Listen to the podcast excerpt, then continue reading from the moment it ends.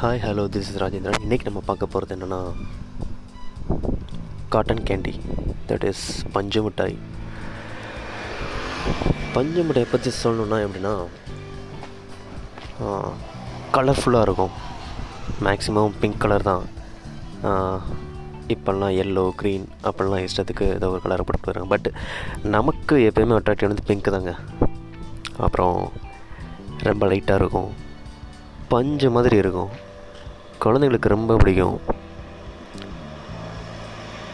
So இது ரிலேட்டடாக என் வாழ்க்கையில் இருந்த ஒரு சின்ன கதை.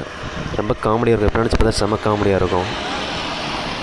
ஆக்சுவலாக ஒரு நான் அஞ்சு வயசு இருக்குன்னு வச்சுக்கோங்களேன். திருவள்ளூர் இப்போ ஒரு சைக்கிளில் பஞ்சு முட்டை எடுத்துகிட்டு போகிறாங்க ஸோ நானும் எங்கள் அண்ணனும் ஒரு பஞ்சு முட்டை ஆளுக்கு ஒரு பஞ்சு முட்டையை வாங்குகிறோம் எப்பயுமே நான் சின்ன வயசில் என்ன பண்ணுவோன்னா ஒருத்தன் சாப்பிட்ற வரைக்கும் இன்னொருத்தன் வெயிட் பண்ணுவோம். அது வேறு இதுக்குள்ள அவன் சாப்பிட்டு முடிச்சதுக்கப்புறம் இன்னொருத்தன் அவனை பார்க்க வச்சு சாப்பிட்றதுல அவ்வளோ ஒரு சந்தோஷம் இருக்கும். அதுக்காண்டியாக பண்ணுவான். ஸோ சேம் வே நான் அப்படியே வச்சுருக்கேன். அவன் சாப்பிட்டுக்கிட்டு இருக்கான். கையில் வச்சுருக்கும் போது தவறுதெல்லாம் மண்ணில் விழுந்துருச்சு. ஸோ இப்போ இப்போ இருக்கிற எல்லாத்துலேயுமே ஃபேட்டை போட்டாங்க ரோடை போட்டாங்க மண் அவ்வளோவா இல்லையே இருக்கிறது.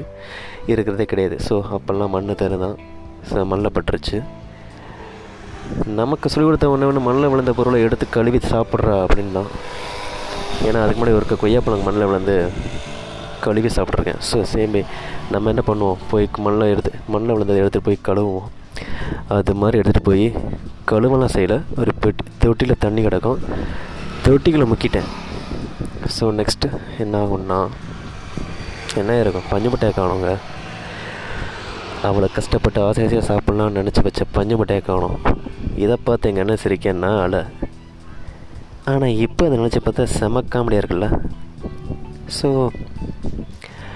லைஃப் எப்போயும் பஞ்சு பண்ணி வச்சுக்கோங்க. ரொம்ப லைட்டாக அட்ராக்டிவாக